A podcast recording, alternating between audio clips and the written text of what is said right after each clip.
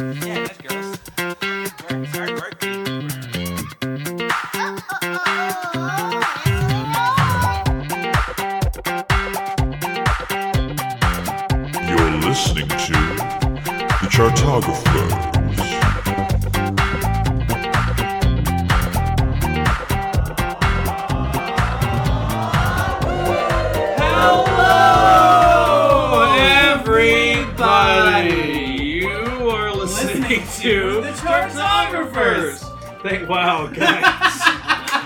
Glad we're ending this season where we're ending it, guys. Uh, let we we do rank uh, music from worst to best, forget the rest. Although you know, with that last David Bowie episode, let me tell you, it was a journey. It was a thing. Uh, me, Yeah, I don't know if we can apply worst to best. I know. Worst to the top seven. Uh, and uh, the thing is that it was me, Evan Sadi, it was Taran O'Reilly, it was our two favorite guests, Jon Harvey and Bobby Evers, uh, doing it, ranking the Bowie, talking about the Bowie, and that's what we're doing in the Happy Hour minisode, where uh, the bitter tensions have quelled somewhat, uh, and we can talk about some other Bowie-related things in this particular era, including, uh, most importantly, the question that we start at the top of every Happy Hour minisode. Guys, let's just fucking do it what is the worst pre 1981 David Bowie song? I haven't had this many choices in so long.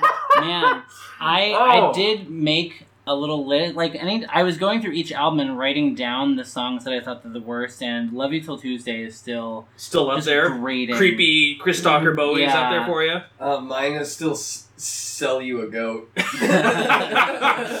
Uh, mine is also off of the debut, and it is still join the gang because uh, there are a lot of times when that song doesn't fucking rhyme. Dude, while we're just shitting Alright. on that, oh sorry, yeah. Oh, I was gonna say, please, Mr. Gravedigger, as my as my worst choice. So I think that after we finish shitting on uh, the uh, Yeah. debut a little more, let's. I'll pick a song. Our favorite non-debut. from- Real quick, Right. no, because I I was showed my bandmates. I was like, I, yeah, I told them I was doing this Mm-hmm. podcast and we were ranking David Bowie albums, and I uh, I'm like, yeah, except I think I listened to the worst album I've ever listened to, and I just started playing it as a joke, and everybody it was so entertaining to just play to others because everybody's immediately like, this is terrible. Yeah.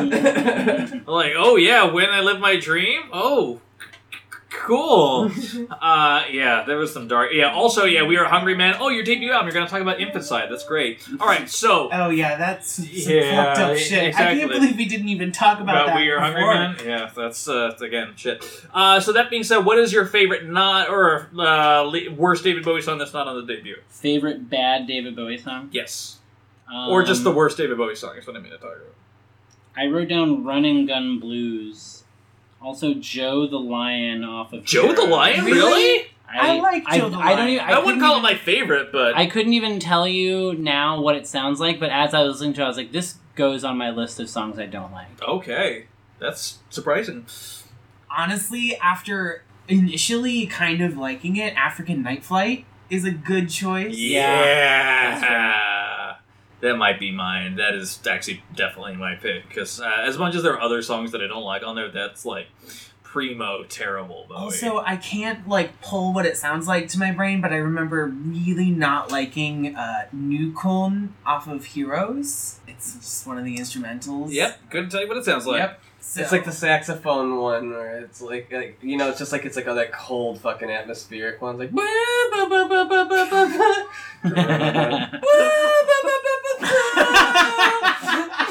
sounds terrible. you know that one? Oh, that one, yes. Oh, that one. I don't know it, but I don't Uh, want to hear it what- now. What's your pick? Um, either um, fill your heart or hang on to yourself. I really just don't like hang on to yourself. I mean, yeah. How does "Hang On to Yourself" go again? What's the? it. That's the so hang on, hang on. We really got a good thing going. So hang on, Mm. hang on. Mm, I, I like enjoy that, that. song. I also, Yeah. if not, actually, I'd probably put "Scary Monsters" before that. Yeah. I, But and yet, "Scary Monsters" is one of the best songs on that album. Yeah, Really? really? That's one of the best songs out I just think it's like it's the title of the album, so that's how people remember Oh, also the fucking gnome song. it. I mean, that's not Gnome. on one of these albums. Yeah, exactly. Right, yeah. but it's pre eighty. Yeah, exactly. Do, do, do, do. Yeah. I'm going to No Man's Land. Yeah, What what was these that ba- on? None of these bad song questions that like you know this is also the self title's the only one that I've like noticeably been like oh these are terrible I just my brain kind of was like if I hear a bad song, it just kind of pushes it out and erases it from memory. Right, So it's like, like, I have a not hard. worth thinking Yeah. So when you like ask me this, like I just can't remember. I think, most of but it. the reason I do it is because, especially after we did the worst to best, like I think it's just a nice kind of like re-engagement Yeah. of like reaffirming, or like you know, as much as I love that album, no, that song was really terrible. It's just a different perspective to look at it. It's also a good jumping off point for I will- discussion too. oh, Oh, oh, oh, oh, fucking uh, chant of the ever oh! circling the skeletal skeleton, family. yeah, Um, I didn't even mention that during Diamond during Dogs. the main episode, but so it's it's just like a normal like rockish song for a minute and thirty seconds, and then it just has like this skipping like guitar blip thing, and it's like really like I have to like take my headphones out. yeah, no, I agree like to the extent where it's like this really just shouldn't be on a song. Yeah. There's no reason. It's like almost as bad as the shit during Zerika. I'm serious. Like it's that obnoxious. Yeah. So, uh, I, one thing I did want to talk about, and I don't don't mean to get like too dramatic, controversial like right away, but Terry and I had this really interesting discussion this week. How, especially after he put on the dress, uh, after uh, the man who sold the world, uh, he did an interview with Melody Maker where he said very explicitly in the interview, "I'm gay." And the thing is that, especially in the time, and like I for someone that was being a pop star, that was selling records and things like that, was an extremely controversial thing to say. And then I think it was a decade later, did another interview where he said, "I'm straight." And like it's just kind of felt and i had weird feelings about it where it's like david bowie opened up a lot of doors for a lot of people. But when i heard about that kind of crass promotional thing that he did there i had mixed feelings because a like oh you're co-opting the gay community entirely for your success because that is exactly what he was doing. But at the same time i had conflicting feelings too because like he was hanging out at a lot of gay clubs he was getting to know a lot of people he was hanging Right, out like, with andy was in warhol in the factory thing. like he was he a part of possibly that scene. experimenting with homosexuality or like Yeah, like a bi-curiosity. drug. He, Right, like yeah. wrote that. I remember he said that like he No, he was like a- he said he was like he said that he like he described himself like he was felt that he was bisexual, but that he didn't really bother saying that to American audiences because they would just say he was gay anyway, and there was no real point in doing it. And then I think he would then later said that like probably saying that I was gay was like kind of a mistake, and that he was just really more sexually curious. I mean, he also fucked Mick Jagger. I remember which his is a, tr- a story, a yeah, I remember his yeah. wife just walked. Yeah. Did the story of that by his wife's account is fucking hilarious because she's Walk she's us through it she's like would. she wa- she opens up the door and she's like I walked. I opened up the door and saw Mick and Bowie naked in bed, and I decided, you know, I bring them like tea or something. And he's like, and I have to admit, I was a little bit jealous because I wanted to sleep with Nick.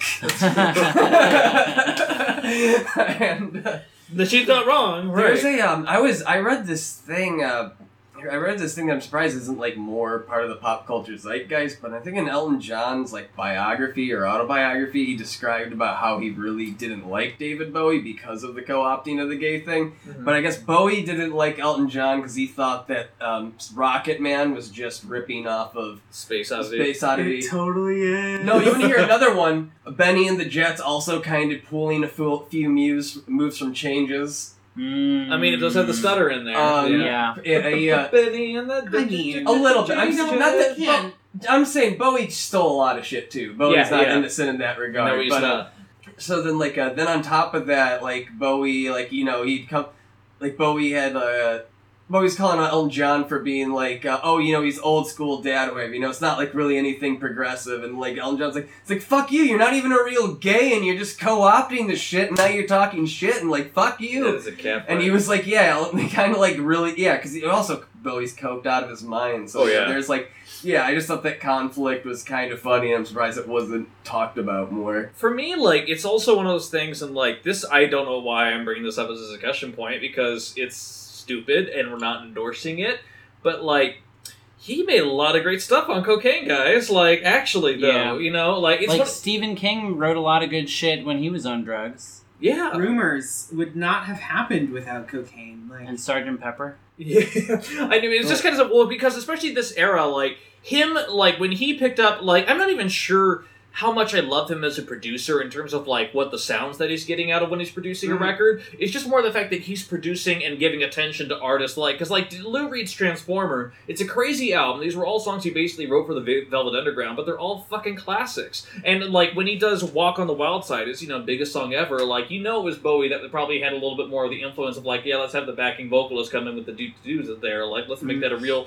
palpable real thing as you have the slide bass going on. Like he was you know he was fascinating. He was a little bit of a raw producer, but like I kind of like. We also during this entire podcast didn't even mention Tony Visconti, his Mm. biggest fucking collaborator, who like is incredible actually, who like helped him realize all these sounds. We barely, I mean, we just barely scratched the surface. His collaborators are also the most important part of the whole. Legitimately though, because like as great as Bowie is, he's not an amazing guitarist. He's a good songwriter, but like yeah, But then, yeah, then he has the, you know, what's acronym the DAM rhythm section, Davis, Alomar, and uh, Nick Murray, Munson. Greg Murray, like, you know, the bass, the bass player, guitar player. Dude, Carlos Alomar is also just one of the most incredible guitar players I, ever. So I we- could s- I could tell that just from watching him. Uh, we watched the five years documentary uh, From before going into BBC. this. Yeah, Um, and he has a couple appearances on there where he, like, for example, he breaks down the Fame riff and sh- like shows each, Mhm. each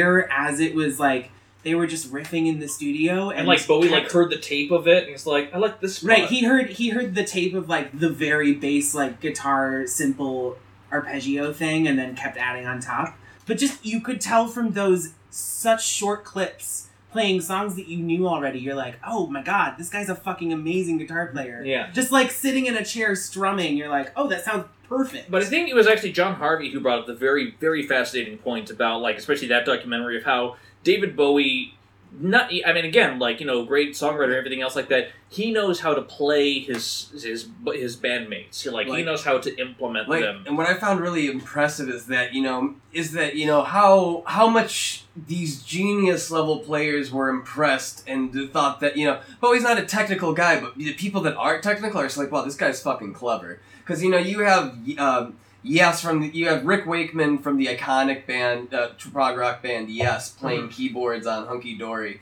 And you know, this is a guy that forms some of the most complex music ever, and even he's just like, even he's like, oh yeah, this move that he does on Life on Mars is fucking brilliant, and I was just there to spice it up a bit, but like, this is how he written. Like this guy fucking, you know, this guy wrote fucking helped playing Roundabout and shit, and he's like, yeah, Life on Mars, that's some crazy shit going on there. yeah. And you know, uh, and, yeah, no, fucking. Then like I love like when in some of those documentaries you show that like Bowie will have something. Like he still writes most of these songs. You know, like he'll come mhm. up with an idea, like the stuff with Nile Rodgers. You know, he has these chords. It's kind of a rockabilly thing. It's called "Let's Dance," and Nile is like, "Cool, let me take that and turn this. Let Add me some arrange empty around." space, add some echo, yeah. And Golden Years is the same way that he just kind of this basic riff. And I forgot what he said. It was ripping off another song. Yeah, I couldn't Yeah, he said he was ripping off another song, and he's like, "Oh, you can't do that." So Carlos Alomar then switches around to that, and there's so many people that are just like these ideas get passed around and get turned into something incredible. Uh, Bobby, I was wondering, did you go and see the David Bowie Is exhibit when it was here in Chicago? I did. Okay, because I know Taran, you did not get to experience it, but like we did see it briefly, and specifically in talking about his pre 1980s stuff. I want to get your reaction to it as well because I had a very specific reaction to two things, and I know you had a very specific reaction to something as well. What were your thoughts on it? Because what you know, like for people that weren't there, I wasn't even a big Bowie fan at the time. It was this big exhibit. I guess it was in, like in London. Traveled to a couple other places there. It came to Chicago, and like my parents were in town. Like, let's go see it. And like I'm like David Bowie's cool, I guess, whatever. And I went there, and it was mind blowing. But walk us through that. Yeah, I, I thought it was great. It, it had all of the, I don't know, the visual things and the artifacts, and it tries to take you through an experience. But like, I felt it was it was kind of hard because I went on like a Saturday around the holiday, and oh like God. it was it was real busy. So you're just standing in line to read a plaque or like a placard, and then like, so it's it's kind of a tough experience. But then like, it's sort of it's like motion censored. So like as you are approaching an exhibit or s- a, you know a thing, it like it'll just start playing in your ears. Uh-huh. It'll play music and it'll play his voice talking and narrating things, and because he was still alive at the time, you know. So, um, so I I w- I went with one of my friends, and it's always a bad idea to go to a museum with someone just because like you're reading at different paces. It's like trying to read a book at the same time. Like Mhm. I don't know. So like I I went all the way through and I was done, and she had like she was still standing in line to read placards, and so I like went through the whole thing a second time, and I think So that you got a lot of Bowie. I got a lot it, of yeah. Bowie and a lot of Did Bowie. you see the Coke spoon? I don't. I I must have. It's, it's hard. It's e- very easy to miss. I think I got a picture of it somewhere because it's like smaller than your pinky. Yeah, mm. I um, mean, it's cocaine. I al- yeah, I almost missed it until I was like checking out some photographs and I saw this little metal, very ornate, finely carved silver little. yeah, fair. Well, the other that, thing. that sounds about right though, because Stevie Nicks always used to talk about how like the reason she liked cocaine so much was because there were all these little trinkets that came with it, Mhm. like all the all the cute bags and like all the spoons and all these little like tools that you need to like do coke in various ways. She's cocaine- like, I loved that stuff. Cocaine should make a comeback. This podcast does not endorse cocaine. I can't believe I had to say that twice during the fucking recording of the David Bowie thing. No, Uh, I yeah. remember- I endorse remember- cocaine. I remember because I, I went to the David Bowie is exhibit and that was I mean I just feel like I learned so much about just art in general. Most specifically, dude, like that totally changed all my opinions about fashion. Like I Right, totally kind of got Not just the fashion. song. Yeah. Got like yeah, got fashion after that. And you have these people that are like, oh, these famous, you know, European and Japanese designers are all obsessed with David Bowie because his features, like every inch shifts from what's normally defined as a masculine or feminine feature. So it's like uh, masculine shin, feminine cheekbones, like masculine, like yeah, just everything keeps shifting. And so like I kind like the, that like you kind of start to understand like how goofy it's kind of supposed to be, and you just kind of supposed to challenge that. But there's like fucking they had like they had so much shit. They had like the the suitcase synthesizer that Brian Eno plays pretty much everything on Low and Heroes with Yeah. was like sitting in a box. Yeah. Um, they just kept all these like he um you know he like all these like all the fucking artwork that would become album covers and stage designs like he All the really- alternate photos from the different photo shoots for these things. Yeah. Um, dude, there was yeah. Yeah, I, I felt like the Berlin trilogy was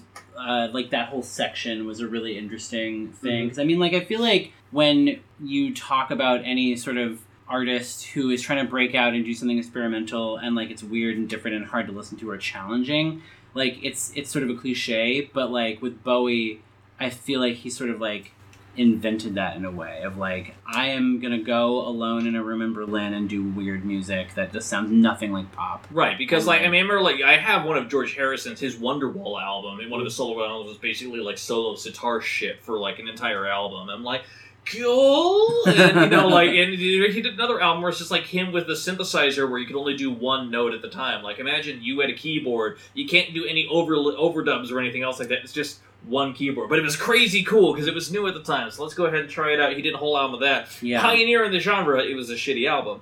So like, and there was the thing about that. Like, I, I remember seeing the video of him during the SNL performance where he was like done up like Naomi Klein, like he did that you know, that, that whole thing. And then also I remember the Eno cards because Brian Eno, he's done it with U2 and he's done it with other people. He has this deck of cards where it's like he like it says things on there like reverse the song. Or like you know, like it says like you know, like do it, you know, like you know, as blue or something like that. Like these whole creative clues of like if someone's stuck on a particular album, he'll like pull out a card and like try and do it for you. Like it's this whole like process that he's done, which is good because I don't know if you know this, and especially in this podcast that we've been doing for two years now, Brian Eno comes up a lot in a lot of the things that we've done. Yeah. our second Eno artist. I guess so, technically. who's the first Talking Heads. Yeah, because that was also like again dealing with crazy idiosyncratic people that did and crazy reining things. them in. Yes, exactly. Well, writing it, like he found a way to like be creative and arty and commercial at the same time, though. Because like for Yeah. Brina, every Yeah. album Brina you know touches, it is commercial, but it always has an element of weirdness or at least a statement to it, though. As much as we think of him as an auteur, he's still a pop guy at the end of the day, and I think even he doesn't maybe not want to admit that. He's got some killer solo albums in the '70s, baby. Baby's on fire. Yeah, off of Here Comes the Warm Jets. That was fucking crazy. Yeah. Jon Harvey, do you have any other uh, good Bowie stories from this era? Thoughts? Um, from the Berlin one, I don't know. or just or just I pre yeah nineteen pre nineteen. I'm fucking dude. I'm, I gotta admit, I'm pretty fucking exhausted from, After- all the, yeah. from fucking all the Bowie talk. It but was I mean, draining. I just, uh, you know, man, like it's just kind of the weird thing when you, like I said at the beginning, it's kind of the crazy thing about it. It's how so many people from every different genre just decided that like Bowie is like high art, And I think like the only other band that I can think of that had like that unanimous agreement was like Radiohead. That Mhm. people are like, yeah, Every like, album. that yeah. people are like, oh, this is like, th- th- yeah, this is like culturally significant and like really like, like and, and that expands from beyond just the music itself. Like you know, like his music also inspires like visual arts and the fact that you have like Aladdin Sane is one of the most iconic album Oh, yeah. covers Bobby all time. got face painting of that during his DJ night when he Yeah. did that. Yeah. Um, no, I mean, yeah, it's just crazy that how in every nook and cranny he kind of just seems to pop up. I'm not sure if there really is a more influential single artist than David Bowie. Yeah, like you could say the Beatles, but in terms of the number of genres and styles I mean, that he the, did, yeah. the Beatles are obviously clearly influential. You still hear their song structures everywhere. They influenced David Bowie, but I feel like they influenced music and the way that people responded to music. Whereas, like David Bowie, and it, helped that he started in the '60s and '70s, so he's had time to permeate. But he's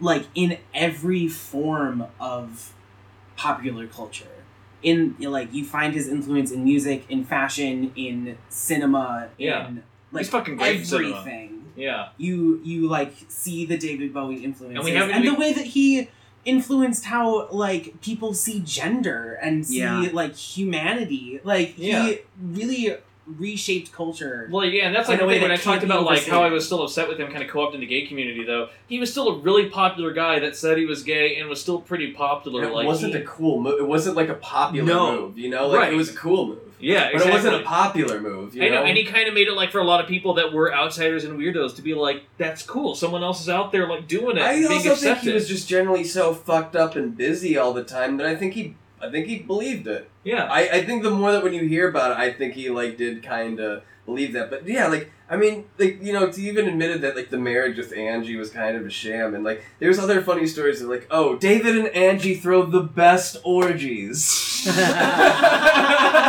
that sounds about right. yeah, that's absolutely sounds about right. yeah. Um, No, but I mean, like, I, yeah, I I also loved how much he just gave back to new artists. You know, like he totally he you know he was never he was never one. He's not a fucking Keith Richards or a David. that like holds David on to his Crosby. legacy with his old craggly hands. yeah, they're like, oh, these kids don't do it. Like, you know, he David Bowie's the kind of guy that will like look at like Lorde and be like, man, I think she's really cool, and you guys, eh, there's you need to you need to look at her because she's sweet, or he'll be like, man, like Death Grips, man, like I, I kind of wanna, I kind of dig what they're going there. Maybe I should pull some of that. Or when the- he was listening to the Kendrick album when he made his last album. I mean, did you see that thing from his? Champion Dark Age Fire. Oh yeah, like uh, his fifty-first birthday was just him championing other artists for the best part. Have you, have you seen? You know, where that famous picture is, where it's like he's like sitting backstage, and it's him with like sitting next to Billy Corgan, Lou Reed, the Foo Fighters, uh, Sonic Youth, uh, The Cure, and uh, yeah, and like all these famous ba- and Frank Black of the Pixies, and all Yeah. of his favorite artists,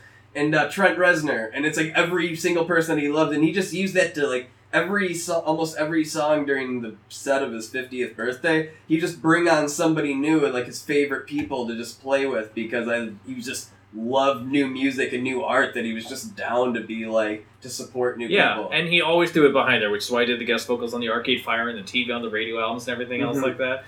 Did you guys did you guys read the the Trent Reznor interview about after he died? He was talking about how David Bowie like talked him out uh, or like talked him into like getting help with addiction or whatever. Like Mhm.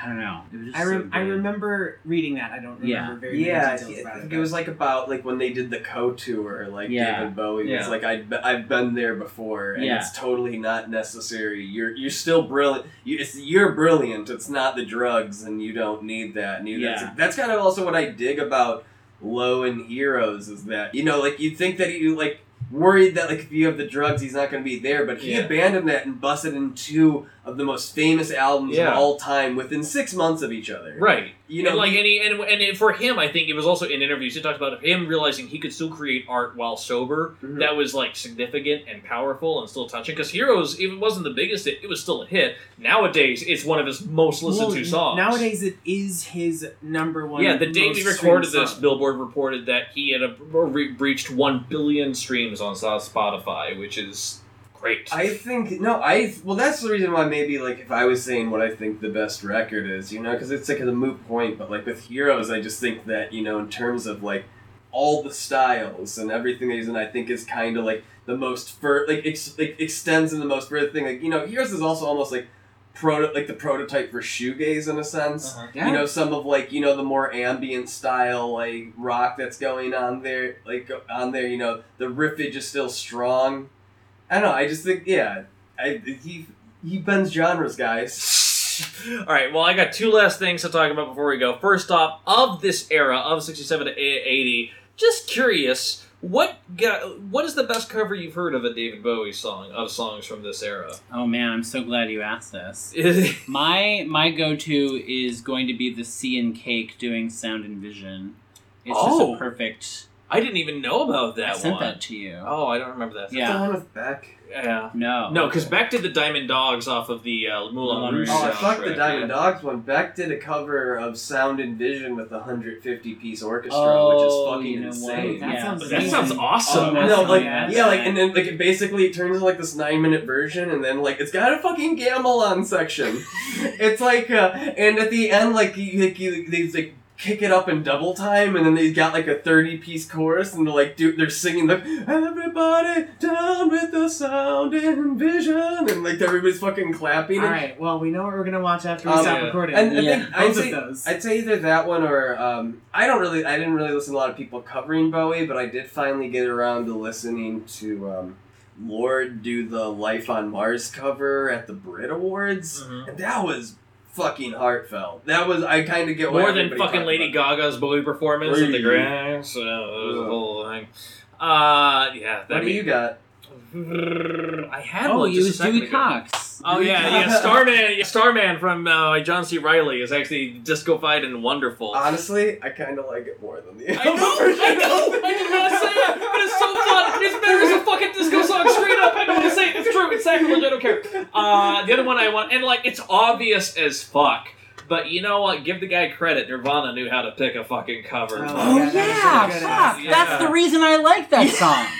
It's fucking Nirvana. Yeah, because like legitimately, their cover of it, like his voice complemented that era of Bowie Yeah. surprisingly well. Like Yeah. there, it, yeah. I mean, because he had such a one of kind, one of a kind, and you could almost, in a certain way, describe Kurt Cobain's voice as dystopic. It is Yeah. also kind of alien and sounds like Yeah. Kurt Cobain's voice, singing voice, sounds like it could be from like a dying race. I kind of wish he did a song Yes. off of Heroes Oh my god, too. that's yeah. so real. Speaking of heroes, Yeah. uh, the fucking uh, Wallflowers doing heroes Oh. from the Godzilla soundtrack. Is Where, where we're like, going? are we in agreement on this? Oh yeah, no, I love it. It's a, it's, it's pretty. Good. Okay.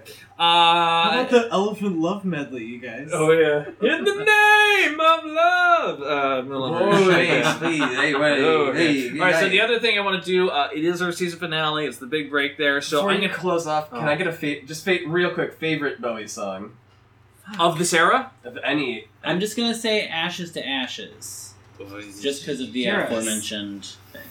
And I wouldn't have said that uh, two weeks ago, but my my pick would be Heroes. Interesting. gut instinct. It's a tie. Uh, dude, I mean, uh, gun to my head, life on Mars. If I had more time to think about it, might even be a new career in a new town. Ooh, Interesting. I, mine's yeah. either Heroes, and it's like a tie between Station and Stay. Man. Also, uh, there's some stuff on Heathens that's really good, like Oh. Heathen the Rain. Oh fuck! I take Yeah. it back. It's probably Black Star. We're not even. exactly. I, I, I love the I love it when he extends. Oh, yeah. wait, keep it. Yeah. keep extending. Exactly. I, I have a I have a tangent as well. Okay. Can you tell me what happens in Space Oddity? Like he's going into space. Right. He's talking to ground control. He's talking to ground control. Then what happens? Like it sounds like he becomes famous. No, what? I, I it sounds like something goes wrong. Something goes wrong. something what? goes wrong. Uh, I would assume an explosion of some kind. That's usually what happens in space disasters. And then, for whatever reason, he's still alive, but he can't get back to Earth. And so he's just He's just floating. floating. Yeah, you just yeah. That's how the song ends. You I see, sort I'm of- floating, and there's nothing I can do. Is the mm-hmm. last words of the song, Right. I and then got- it's just like the fucking horns like drifting off into space. I sort of got that impression, Yeah. but like he it was. Um, there's something missing from the story. No, I think he- mean, no, he uses- it's pretty nebulous. he Yeah. uses music to describe those kind of transformations, Right. and that's like Bow, like you know. Bow, bow, like that's something intense happening. Like Yeah. when, like that like that closing like like guitar and like saxophone Right, like you know just I know you said you hate ch- uh, hate chant of the ever circling I think before it does the dumb skip like because Big Brother's about brainwashing Mhm. and you know it's like the end part where like he's finally like submitting to Big Brother and Yeah. it's been converted like chant of the ever circling is kind of like it's the first minute and 30 is supposed to be like after it's converting it's like normalizing all the fucking brainwashing which is why it like sounds so creepy and manic and before it does the dumb skip okay. and so like I feel like he has like certain moments in that where it is like that's the what I find music is backing the narrative. that's what yeah. I why I still love all the instrumentals is that it is backing you know this like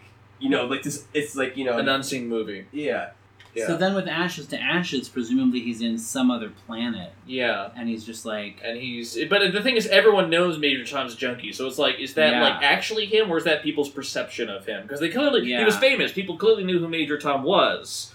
But like, you know, and then of course, didn't Major Tom later appear on another song on there, "Hallo Spaceboy" off Yeah, of some '90s that. album? Oh, yeah. yeah. and then there's a little bit of stuff in Blackstar in the video. There's like Oh, a broken video? astronaut. Oh yeah, the astronaut like, with the, the oh. gold skull and all that other stuff like that. Yeah, that was like I watched that video recently, even though it had nothing to do with this era. But I'm like, yeah, it's a fucking weird video. Dude, I Oh, watched. I listened to it during the eclipse. oh, I was that- like, this is yeah. what I want. That uh, I, I was looking up that like I guess like the guy that directed that very iconic had also directed the music video for um, "Hung Up on You" by Madonna.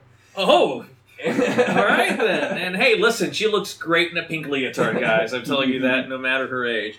Um, so the last thing I want to do, it is our season finale. It's a big event. Uh, we have two of our favorite guests on there. So two favorite guests. I want you to trust me for a moment. Can you do that? Can you both? I will me for a never trust you, but go on. Okay. Can you both close your eyes for a moment? Mm. This is I. This I, the reluctance is amazing. Evan, I know what you like to do to blind people. that's, Okay. that's a ter- Just close your goddamn eyes. closing. All right. Keep them closed. Keep them closed. Keep them closed. Keep them closed. I think I know what this is, and Keep them closed. Something is on my leg. All right. So thank you for narrating this, by the way, because podcast listen. Okay, that's all. That's you know, you can just you can open your eyes now, Bobby. I fucking I do a fucking love cardboard. Oh, cardboard! I love it. Yeah. This appears to be a gift of some kind. Yes, it is a gift. Of Did some you get kind. us a gift? Maybe I did. Why? I hate gifts. We don't I know how much you hate gifts. Exactly. And possessions. I know. Material goods. Oh shit, Oh shit! Evan. We don't. Is this deserve why you these. asked me that question earlier? Yes, I did. Evan. For those listening, Evan bought both of us a vinyl copy of Aladdin Sane, which Yeah. is I was gonna go home and listen to it on the computer anyway, but now I'm gonna go listen to it on vinyl. Evan. Thank you Oh, so thanks, much. man, dude. Yeah. I kind of want to frame it because it's got that iconic. I know. Yeah. Like Dude- it's fucking Dude, the backside is also pretty fucking Right, too. Yeah. It's just like a an, a sketched outline of Is this- the cover in blue and red. Did you, somebody like drop these off a truck? I mean, I'm not saying how I got them, but uh, yeah. I mean, like it's one of the things. Like I, I eventually had. I'm really glad it made it into the top seven because uh, even though it was number seven though, I, because it's- like yeah. I think it's also a top fiver for me at Yeah. least. you It know? is for me too. Yeah. yeah. Yeah. So yeah, I wanted to just get you guys. I wanted to thank you so much for uh, enduring the podcast that we've done Oh, and thank uh, you. doing Thank that. you so much. At the very least, because we leave in a spirit of wonderness and generosity. That's what we're all about. I want to say, and I think it's the first time I've ever said that. But sure, let's go with it. uh, but in the meantime, though, uh, Jon and Bobby, thank you so much for being here and being a part of our Thank epic you, guys. Joey Thank you, discussions. Taran. Exactly. Yeah. You know, Taran doesn't get enough credit for all the work he does in the show. Yeah. I think I get What? credit. I, I get I get plenty of credit. You should Yeah. work. You get more. Evan does a lot of work.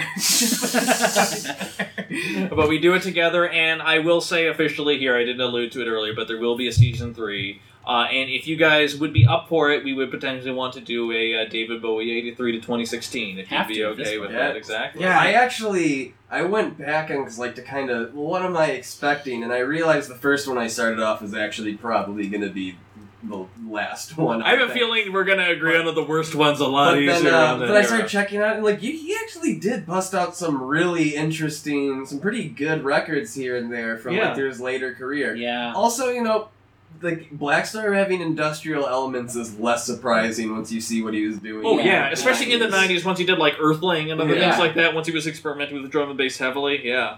Well, in that case, guys, uh, do us a favor if you wouldn't mind, please. Uh, due to the kindness here, please go ahead rate us on iTunes and like us on Facebook and post your own list and Stitcher and all those things. Taran, any final wonderful thoughts? No. All right, so in that case, guys, thank you so much for listening. Thank you for listening all season long. I appreciate it. Uh, we'll catch you next season. Have a good one. Thank you so much. Goodbye. Bye.